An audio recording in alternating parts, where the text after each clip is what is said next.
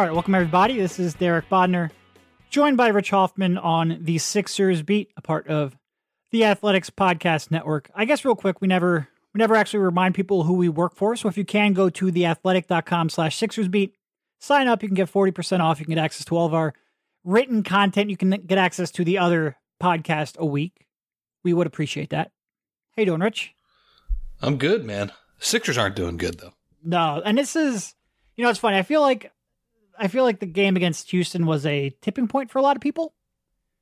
Which, to be honest, of these four games in this four game losing streak, and of the you know seven games they've lost here over the last eleven games, this was maybe the least egregious of them all.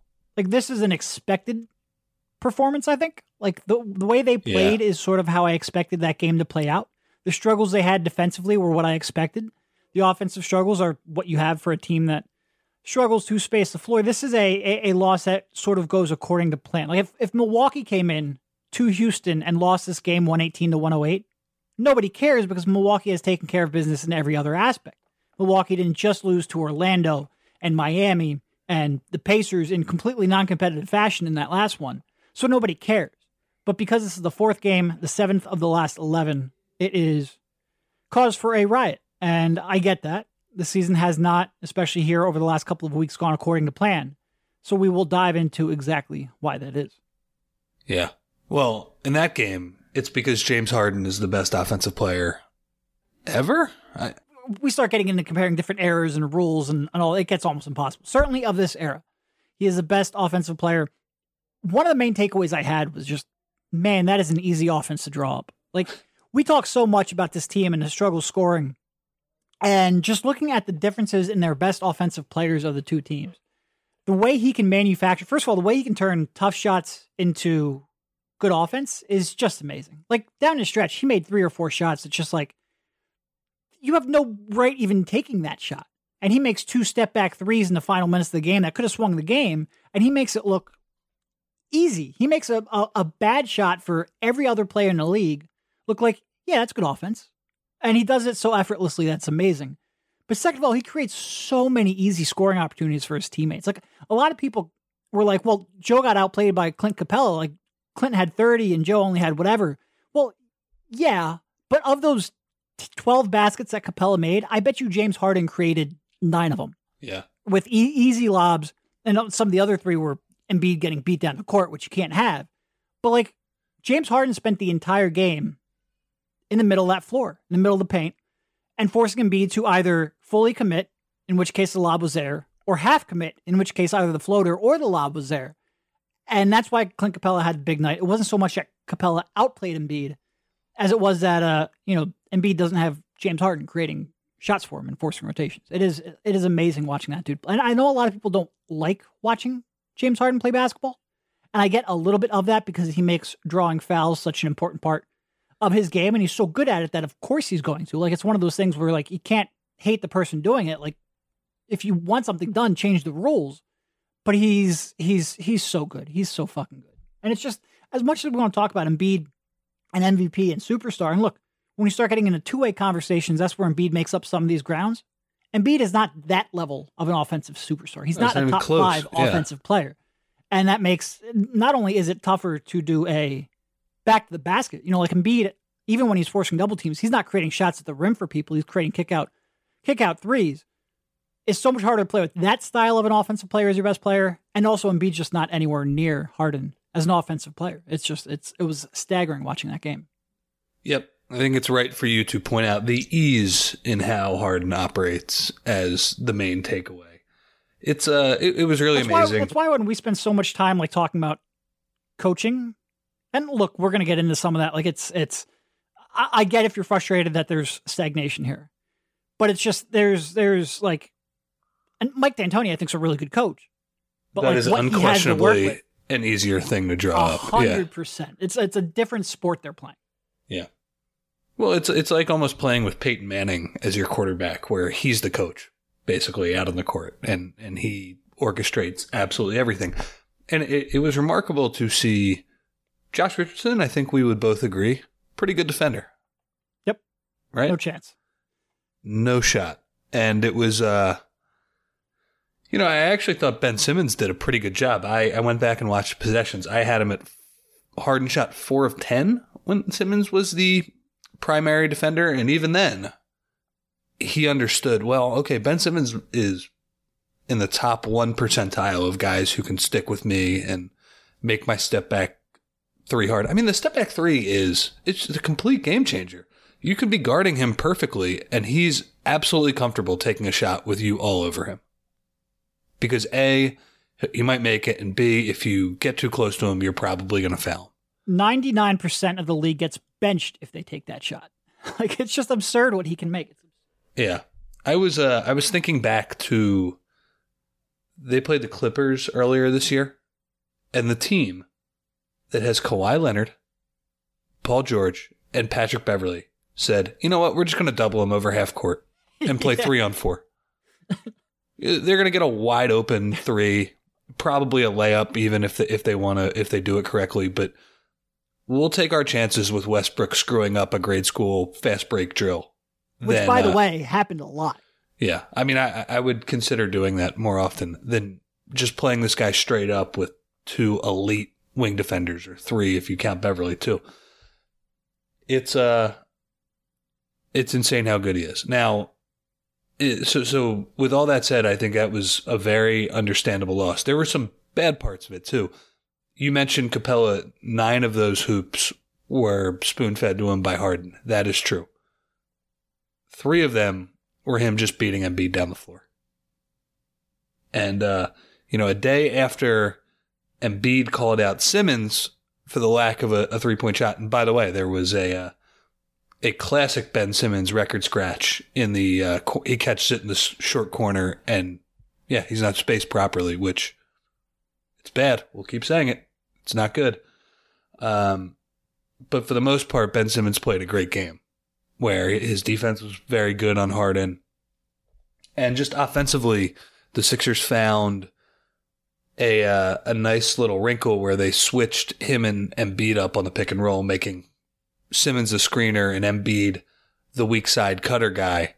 And Simmons and Josh Richardson found some some chemistry there, and that's an interesting avenue for the Sixers starters to to look at moving forward because you know, I, I hear a lot that Joel Embiid should be a better pick and roll player, and if he had a better point guard, it's. I don't think it's quite that simple.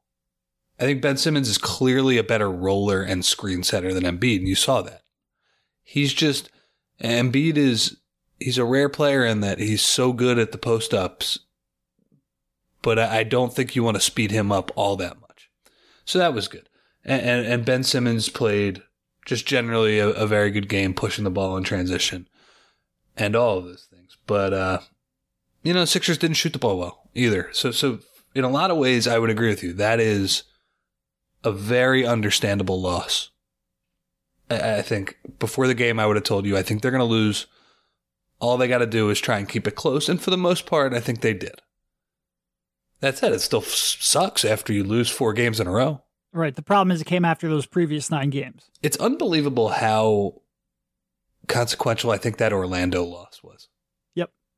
The Orlando loss, and then also just not showing up for Indy. Like Indy, if they show up and they This- have Embiid, that's a game that you think they can win. So you have Yeah. that Orlando loss, which they should have won, and that or the Indy game, which they just conceded both because of Embiid not being available, but also just not caring. If it, if we're just talking about these Miami and Houston losses, like okay, we move on with life. This is a very tough stretch of three games six are playing. And by the way, it's not getting any easier. They're playing a team at home that's won nine of ten tomorrow night. Sorry, Monday night, as uh as I always screw up the date. Boston, and then they go to Dallas and back to Indiana. So this is not getting easier in the next week, and they have to weather the storm here because, I mean, they they, they need to start winning some games. But and, and and then after the game, you have Embiid saying, "Well, I actually think we should point out first Brett Brown saying after the game." I liked our spirit in this one. I thought, you know, we, we played hard. There were some mistakes. We didn't shoot the ball well. Not a perfect game by any means, but I did like our spirit. And I thought that was about right. But then you cut to Embiid, I don't know, 30, 40 minutes later saying, this sucks. I don't think we're getting any better. and uh, that's not great. No. no, it's What- not. What, do you, Um, what do you think of of Embiid? He, we've always described him as an emotional player, but the Sixers also haven't had too many downturns like this. Like usually when they lose, it's been, oh man, they can't beat Boston in the regular season. But it's not a prolonged losing streak. He, uh, I, I'm a little worried about him right now with how poorly this team is playing because I don't think. I think he can sometimes be a little too emotional to handle that well. Yeah, I think I think it's tough because we haven't really seen too many instances where we can draw back on. But I worry a little bit that Joe might he might sort of like make whatever wave you're on more pronounced, good or bad. Like I think the Sixers need somebody to really just like you know stand up and sort of get them back on course and and and infuse some confidence in them. And maybe behind closed doors you can be a little bit you know more charged and a little more pointed and Joe's not really that type of person behind closed doors either. Like he's he's he keeps to himself a little bit, and he'll he'll admit that he has admitted that really recently. He's not a rah rah guy in the locker room, you know. But I do worry that like his his you know kind of like mood swings almost might make situation worse. And he's still young. We haven't really seen too many instances where this would come into play. So we're sort of just going off of gut reaction. But I agree with you. Like there's a point where like you've got to channel that emotion into some positive or at least productive energy. And I think just um, like I I think finding that and again, productive and positive aren't always the same thing. But I wonder whether or not he's really like is this an instance where maybe a 30 year old Embiid would be a little better equipped having gone through these battles before? I don't I don't know. I think it's a, a good question because I do you, you brought up the point about this isn't getting any easier. And that's certainly true when you have a, a team come in with such high expectations, like I, you know, I, I, I worry about how if they lose six of their next 10 games, Woo. how's everyone going to react? Not just fans, who, by the way, will absolutely lose their shit. I mean, th- their like, shit, their the shit has already been lost. By the way, Yes, yes, it is. It has been a fun couple days on the interwebs and on Sixers Twitter and on Sixers Reddit, and it's not going to get any better until they start winning. But, you know, that doesn't really matter. But how, how the team internally reacts does. And I think it will be a, you know, I, th- I think if there's a, a, it's up for a little bit of debate. Yeah, Yeah, I mean, we're in uncharted territory right now. This team, I think the last time they've lost four games in a row was December 2017. A lot of shit has happened since then. Yes, it has. And, and I think the, the biggest thing that has happened is that the expectations have changed. If you'll recall at that point, What is it? Pressure creates diamonds. Is- Isn't that the Andrew the Andrew- Bynumism? It, Bynum. it can also is- create other stuff too. yes, it can create uh, widespread panic throughout a fan base and calls for all sorts of trades and, and things we can get into later. But yeah, at that point, the Sixers' expectation was to just make the playoffs. So even though they were going through a really tough stretch in that December, by the way, 27 18, pretty crazy year in that they lost 9 of 10 in December. Yeah, And they they were the like fourteen and eighteen at one point, weren't they? Yeah. And they were the, and I believe that's, yeah, that's exactly when they got the 14 and 18. And then they were the number three seed in the playoffs. Won fifty-two games. Yep. Yeah. and they had more wins than run with- Cleveland and, yeah. Yeah. And left fans slightly disappointed they didn't make the NBA finals for, for good reason. It was a, it was a pretty crazy year. Yeah. The, the expectations are different now. Now it's, it's finals or bust. And, you know, I, I guess when you, when you think about it through that lens, the regular season doesn't matter quite as much, but whew, man, this is uh this is not a fun team to be talking about right now. no, the the wins and losses don't matter quite as much, but the quality of play does, and they do not look like an NBA Finals. They look like a five through ten, you know, top ten caliber team, much more than they look like an NBA Finals team, which is what we'll get to in a bit. You know, I did. I, I guess real quick, let's take one quick break, and then we'll talk about a little more of the Rockets game. The playoffs are finally here. There's only a few more games left before the champ is crowned. Don't be caught saying wait till next year like 24 other teams. Get in on the action this weekend with the DraftKings Sportsbook app. With so much going on this week, they have great promotions running every day. From odds boosts to free bets, DraftKings has it all. Plus, DraftKings Sportsbook is a safe and secure betting app. You can deposit and withdraw your funds at your convenience. It's no wonder DraftKings Sportsbook is America's top rated sportsbook app. And to top it all off, DraftKings Sportsbook is offering their best sign up offer to date right now. You won't want to miss this. Download the top rated DraftKings Sportsbook app now and use code TOSS. For a limited time, all new users can get a sign up bonus up to $1,000. That's right, DraftKings Sportsbook is going all out with a sign up bonus up to $1,000. Don't forget that's code TOSS and get your sign up bonus up to $1,000. Only at DraftKings Sportsbook, must be 21 or older, Pennsylvania only, in partnership with Meadows Racetrack and Casino. Bonus comprised of a first deposit bonus and a first bet match, each up to $500. Deposit bonus requires a 25 times playthrough. Restrictions apply. See DraftKings.com slash sportsbook for details. Gambling problem, call 1-800-GAMBLER. And now back to the show. All right, so you brought up the Richardson Simmons pick and roll.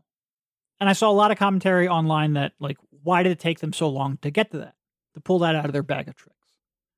You know, I, I think they used that a lot the previous two years with Redick, whether that's a pick and roll or dribble handoff, much of the same sort of stuff that, you know, the kind of make Ben a more, a, a bigger part of their half court offense, punish people for not defending him. Do you think that's something they can really scale up that much? Because I have sort of some thoughts on it. It certainly did look good against the Rockets, but is that something they can make sort of like a, a, a high usage portion of their half court offense? I think it's something they can use as a change up and may- maybe even a little more than that in some games. But no, I don't think that's uh you're going to run 20 of those plays or 15 of those plays a game because I think there are a lot of easy ways to defend it. You can go under and make Josh Richardson beat you, which he might be able to beat you. He's what, a 35% shooter from three, I think this year. And I think for most of his career, he's been right around that mark but he's certainly not a guy, especially if I've seen him miss a couple, that's going to scare me a lot to go under on. That's one thing you could do. You could switch, and I don't think Ben Simmons is going to post up even a decent defender. I mean, he'll try, but I don't think he'll do it all that well. So I, I don't think, you know, that was like, that's going to be a panacea by any means. But, you know, sometimes I think, uh, you know, I, I think when you compare it to the Richardson Embiid pick and roll, it provides a different element. It's faster. It's uh you know, you have a better passer if you can get the ball to Simmons going downhill. Simmons is a better screen setter as well than Embiid. So I, I do think I I don't think it's like such an easy call. There's a reason why they didn't go to it all that much, but it it does kind of mask Simmons off ball actions because he can uh or off ball problems because you know, he's in the action and he can pass the ball to Embiid. And I also do think that's that play, that, that side pick and roll, it also leads into a duck and play for Embiid on the post uh, or on the opposite block that has been effective for the Sixers for a few years now. So there are ways to get him involved. The uh, the other issue I would have with it, besides the uh, the ways you can defend the initial action, is that I, I'm not sure the big man's going to be all that happy watching that you know, a million times. So that's uh those are my scattered thoughts on it. Yeah. I mean, like you, it, it it's one thing in a random regular season game you can catch people off guard, especially when they don't want to really come out of their you know, base defense. But, you know, in that game Josh Richardson was what like 2 for 10? Make him beat you. Go under, just make him beat you and none of those actions behind that really matter. And yeah, what is he going to dribble into a pull up fading okay mid range like if, jumper. If, if, you're talking yeah. about all of a sudden Ben Simmons becoming a, a dynamic half court player, they'll gladly give Josh Richardson that pull up jumper over time. So I, I think when it catches someone off guard, yeah, it'll, it'll it'll work well. But when you have time to really game plan for it, I'm not sure it works quite. Like if, if this was, I don't know, James Harden we're talking about, or Dame Lillard we're talking about, or even what they thought Markelle Fultz would be, yeah, sure, great, that's a, a really good option. But when it's Josh Richardson as a primary creator in that spot, I'm just not sure it's going to scale the way a lot of people think it will. Like I think yeah. Ben as a roll man would scale, just not necessarily with that pairing. And also you have Joel Embiid, like you said, a probably not all that thrilled being a you know stuck in the dunker spot a lot, but also you have Al Horford on there with the starting lineup. Who's just like, standing in the corner. Right. And like Al's not spacing. Like so that spacing problem the Sixers have is going to come into play as well. Like that action, that two man Richardson Sim- Simmons action is never going to be as as as good as it could be in this lineup. It's just this this team is not built to play off of that all that well. And also, you have your best player post up big.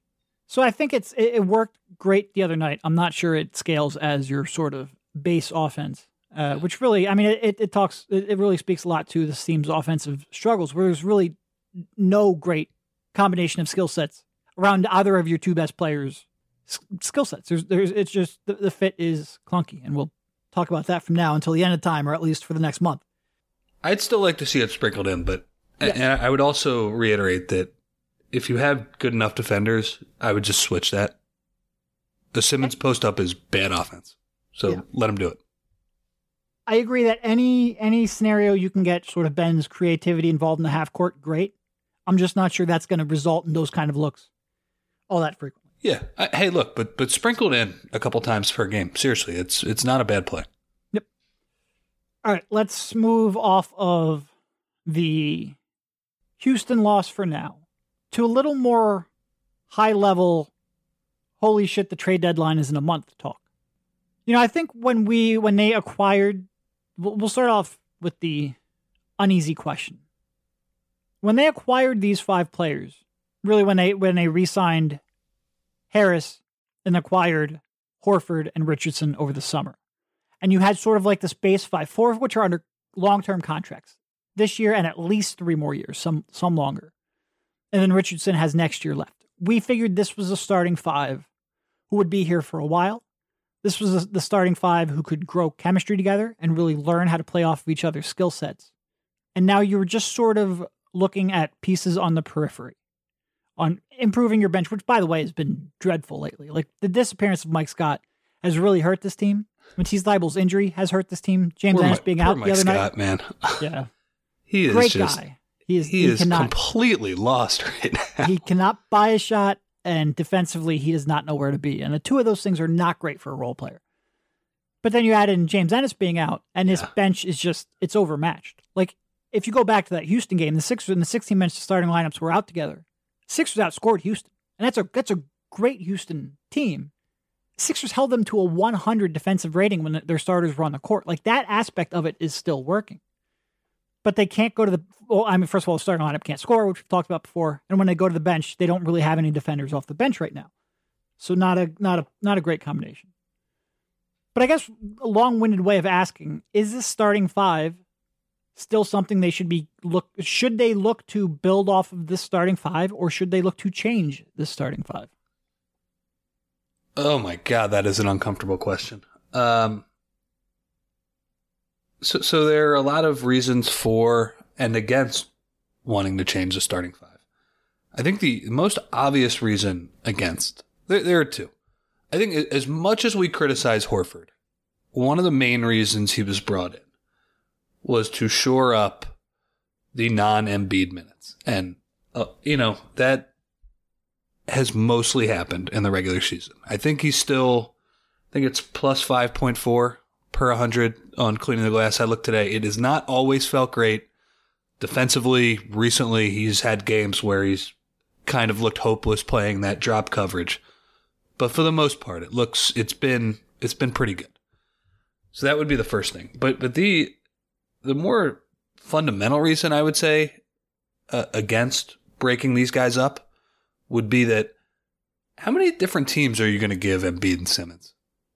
You're going to give them a fifth different team in two years? That would that would be legitimately five teams in two years. And Yeah.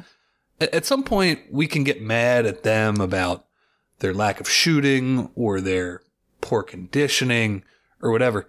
How the hell are you supposed to be good when you're changing the main characters they're playing with every two months? It's Yeah. just I mean it's it's a fair point. It is a fair point. I don't, and I don't know. Now, the, the reasons for wanting to change it up, uh, can they score?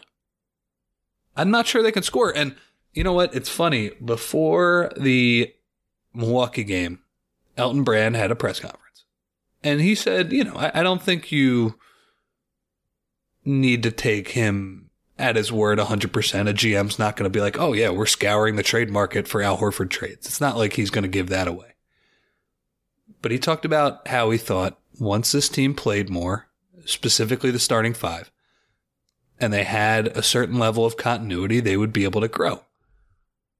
It's funny how that's worked out because for most of the season, they had not had all five guys together. And as soon as they got them all back, they've stunk. And they've stunk scoring. And it's a good question. And I, I think when you look, as much as I think the defense is slightly underachieved in the regular season, I think when you look at whether to break up the starting lineup or add to it, you have to ask that question. How are we going to be able to score at the end of games? And do we do we have a bench player who we can stick in Al Horford's spot realistically at the end of games if he is struggling? And let, us not just say it's Horford. It could be shit. It could be Simmons if if he's really struggling at the end of games. Can you find a player of that caliber, or does this fundamentally need to be broken up? I would lean towards no, that it does not need to be broken up. I think in general the Sixers are going to give a, the coach, and B, this starting lineup a full year. But I mean, if, if they continue to play this poorly, you do have to wonder if there is a breaking point at some time. Yeah. I mean, I also, it, I also don't know who you're trading for yeah. Horford. he makes a lot of money. I mean, he makes a lot of money. Like the, the, that was a series of decisions they had to get right last summer. Like they, I think this this team, this organization was so focused on this is the last summer we're going to have cap space that I think they, you know, jumped the gun a lot. First, the Jimmy trade, then the Tobias trade, then the Horford signing, and the and the the, the Josh Richardson, Jimmy Butler sign and trade. And not that like, not that those moves are indefensible, but I think there was such a a pressure to make a move while they still had this flexibility. And First, first of all, like I agree they need to shore up the center minutes, but you don't need to invest that many resources to do so. Al Horford needs to be able to play alongside Joel Embiid in order to make any sense. Definitely. And and besides Joel Embiid and and Ben Simmons and all the other pieces. And I think that's where the biggest like I think there's two things I'm really concerned about with that signing. First of all, it's that Al just doesn't look as good defensively as he frequently did in years past. I don't know how much of that is the injury. I don't know how much of that is, as you called it last podcast, and as people have called it over the last few years, average Al that shows up in the middle of the season? I didn't I call it. I said what people in the past. Right, right, right. The, the, I'm the not, I'm not a Boston sports radio host. Right, right. I'm worse. um, I don't know how much is that. I don't know how much is aging. I don't know how much we just now nitpick him every day of the season. But he has not been good enough defensively at the five. And the team as a whole is still succeeding in those lineups, but I worry the sustainability of that a little bit, especially for a team that is so streaky from the perimeter. Offensively, you know, this is something we brought up at the time. Yeah, he has a decent three point percentages year in and out, never been high volume. And when you restrict him to pretty much only catch and shoot, the fact that almost all of his shots are coming from the three point line where he's not a high volume shooter and we're trying to scale that up could become problematic. You know, I think Al at his best is not when he's relying on that three point shot, but when he uses that three point shot to set up his drives, to set up his passes. And he doesn't do that at the four next to Embiid like he did at the five in Boston. So I worry a little bit that offensively, you're never going to get the spacing from him or unlock maybe some of his strengths that make his other deficiencies in his game worthwhile. Like I, yeah. I, worry. I worry quite a bit about that fit between those guys. And look, some of it's just Al not making shots. Like in the first two and a half months of the season, he was averaging 13, 14 a game, shooting 45% from the field and 35% from three. And lately, he just he, he can't do anything. And we can talk about his role, and maybe he feels like he can do more. At the end of the day, he's got to make some shots. And what I, is he on, I wonder what he's on post ups right now. I don't think he's made a jump hook in three weeks. no, it doesn't feel like it. So, I mean that that it, like I said, it's great that they shored up the backup center spot, but you don't pay you don't pay that you just don't pay that kind of money to a, a backup center. He's got to work next to Embiid. He's got to work in those lineups, and right now he's just not, and that worries me a lot. You know, part of my concern is that the Sixers right now just don't have very many positive assets in a trade. Like if they do have to pivot, it's going to be really hard to do that. without taking a substantially worse player. Like Al Horford is not a positive trade chip right now. No. Tobias Harris is you, you can find someone to take Tobias Harris because being able to get semi efficient 20 point per game score is still very valued in this league. But like I don't think like using him as a base to get like a star is going to be tough. You really have and your draft picks are all late in terms of tradable chips without diving into your Embiid Simmons core. You have to start talking about Thybulle. Josh Richardson and Matisse Thybulle Yeah. and that starts to get a little dicey. So Sixers don't have a lot of real flexibility in that regard. You know, so much of what we're talking about right now is going to be hypothetical. I guess, uh, and the, the details of those hypotheticals will be really important in the, the conversation. But the question basically comes down to do you think they need to move on from Al Horford? And I wish I was a little more confident in saying no. It's it's a real tough question. Yeah. And that would that, even if you do move on to him, what do you have? You're not going to have any cap space. Like you have to actually take someone who is going to value him, and also be able to get someone who fits and is a valuable player back in return. And that's really tough.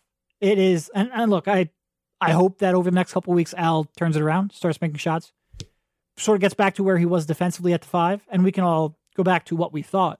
But that fit right now does look much worse than than I think anyone would have even thought back in July. Well, I think the reason it looks worse than back in July is because at this point you would have hoped to have seen some growth, and you, you haven't. They their fundamental question is how do they score with this starting lineup? They haven't answered it. Nope. They they've answered how they'll score with the other lineups, but I mean, the, you know, you you brought these five guys in to play together. It's uh, it's it's a problem. I uh, so Here- so the other thing sort too. of like the way I'll, I'll I'll phrase it. If you look at realistically, I think they could have had four players in that Al Horford slot. A, keep Jimmy Butler, and there are reasons well beyond fit on the basketball court where that wouldn't have happened. B, Malcolm Brogdon, who signed a smaller contract, and, and there's no confirmation Brogdon wanted to come here, but there's also no conf- confirmation that the Sixers really looked into it. But Brogdon at his contract, which was like four years, 85 million, and he had to lose a draft pick or two as well. JJ Redick and bringing him back, or just not renouncing his, his his bird rights, and Al Horford. If you ask me to rank those right now in terms of fit, not not basketball players, in terms of fit, I'm not sure Al Horford's not towards the bottom of that list, and that's scary. That's really scary for a guy who just gave four 109 to. Yeah. So yeah, I mean, I think that's what they're looking at right now. They're uh, know, calling it clunky is is probably being nice. It's a bad fit right now that doesn't seem like there's a lot of options for for Brett Brown to manufacture offense out of this group, and it's uh, it's scary. And I, I understand the idea that hey, maybe their defense will be better come playoff time, and they'll just be I think it will be. suffocating. And and I, I think it will be too, but oof, if uh if this is any indi- indication, the other end of the floor is going to be tough, man. Yeah. And uh, I don't know, and I, and you can you can tell that. To me, we, we talked about how Embiid is clearly frustrated after these games. I think he's really frustrated about how this fits. Yep. I, I think he's looking at it like, you know, we just had JJ and Jimmy who made my life easier. JJ because he would give me some easy looks, Jimmy because he would take some pressure off me at the end of games. Now we're saying, "Hey, uh let's uh let's put this all on your plate, on my plate." And uh the ecosystem you're playing in, it's a lot harder, which is part of the reason why I think he not so subtly took a dig at Ben Simmons the other day for not spacing to the three-point line. It's a it's a great question. I don't know, you know, the the continuity versus fit line where that is, but it's uh it, it's certainly something that I'm not confident in, in saying that the, the continuity is the right way to go at this point. It's it's not It a is. slam dunk answer. No. And it is, you should start off with the starting point of a post up big, which for a million different reasons is a tough starting point. And Joel is sort of that one talent in the league right now. Even even the other high high usage big men, like Karl-Anthony Towns isn't posting up like Joel Embiid is. He's got that face up game that's almost unguardable for a big man. Kristaps Porzingis isn't posting up like Joel Embiid is. Like there's no real big man who is running a style of offense like this. Joel Embiid is sort of like that one exception who can make this style somewhat plausible. But you start off with a, a, a starting point of a style of play that the league and the rule changes over the last couple of decades have pushed out. And you make it tougher now by a team that doesn't really fit around it. And part of that, like you were dealt a hand where, okay, Ben Simmons, a non shooting point guard, was the best talent in that draft. So you take him and you, you, you deal with it. But like then you've got a, another natural center who's a streaky outside shooter and wants to post up. And a you know, a big man who's sort of like a mid range ISO scorer. And you know, a ball handler in Josh Richardson, who's not a great ball handler, not a great shooter. And it's just like it's there's this team isn't designed to take advantage of either a post up big or maybe a pick and roll big in any real capacity. And that's why, you know, I, I think we spent so much time in his preseason saying, like, well, this defense has to be like almost historically great for this to work. Yeah. It hasn't been. And they're seventh, and that's how you lose four games in a row. Right. And seventh is a good defense. It should be better. Like I think the personnel, it should be better than that. And I like I said, I think in the playoffs it can ramp up, but is it going to be historically great? I don't know. And it really does need to be in order for this team to have a real chance of contention. And right now they just don't look like a contender because it's not. Yeah. Okay. So we've talked enough about Horford. Do we we agree that he is the from our standpoint, if we're running the Sixers, he would be the logical guy to trade? Yes. Yes. Do you is there any sense though that maybe you could get I I don't think Harris is is going to be traded a because of everything they gave up for him and then gave to him in free agency. But I also think his scoring and his his versatility even though it's you know, it's probably like B minus versatility or B versatility and not A plus. It's still important on this team. Harris's biggest problem is there's not a better perimeter scorer Yeah. but but I, I also think that with his age and and his skill set, it wouldn't make as much sense to move him as Horford. Now the other question would be, is there any sense in moving Richardson? That is a interesting Be- Question. because because look, by so many his, reasons. Go ahead. His his contract is good for the Sixers. That is a team friendly deal for another year. I think he has an option two years from now. I would imagine if he continues at this pace, he would he decline could it. drop off by 30% and still decline that option. Yep. Yeah, for sure. But they have him at a good salary for this year and next year. I don't think he's so- moving him solves the Horford problem with fit, but I also, like you said, not a great ball handler and not a great shooter. So I don't think he's really helping the fit by No. any means. So No. is there a world in which you could find a better fit with maybe attaching I don't know, some sort of asset if it's a late first round pick or, or something like that, where maybe you would be able to to work around the Horford Embiid problems by finding just a better offensive player on the yeah, perimeter. I mean, it, it's it's it's tough because, like you said, I don't think Richardson is the problem. Like if if I think the Simmons, Embiid, Horford fit offensively is much more the problem. If it was a more natural fit around Embiid, I think Richardson would be a really good piece. I think he is still a really good piece. The reason his name comes up is because he's got so much positive trade value on a team that right now just doesn't have a ton. Same, same reason why someone like Thybulle would come up. And again, I don't. I want to be clear about one thing. I'm not looking to trade Matisse Thybulle. I'm Like, not really we- looking to trade Josh Richardson either, but right. When we bring up these guys' names, it's not an indictment on them or whether or not you should want them on your team long term. It is a sort of an acknowledgement that, you know, Sixers front office did a good job scouting Thybulle, made the right selection. Even we can get in the trade, don't have to now. Selection was good. They developed him. Matisse put in the work, and the fact that he is a valued NBA player is a is, it's a not an indictment on him at all. In fact, it's a very positive statement. But there comes a point where like I'm now sort of of the mindset like, do they need sort of like that third star still? Like all that star hunting, have we come up short? Have we come up with not only short, but with pieces that don't fit? And if that becomes available, like is Richardson someone Richardson, Thybulle, draft picks? Is that something you can parlay into a, a third star or quasi star that just fits? and, And, then you, uh, and then you it- have a really thin team though.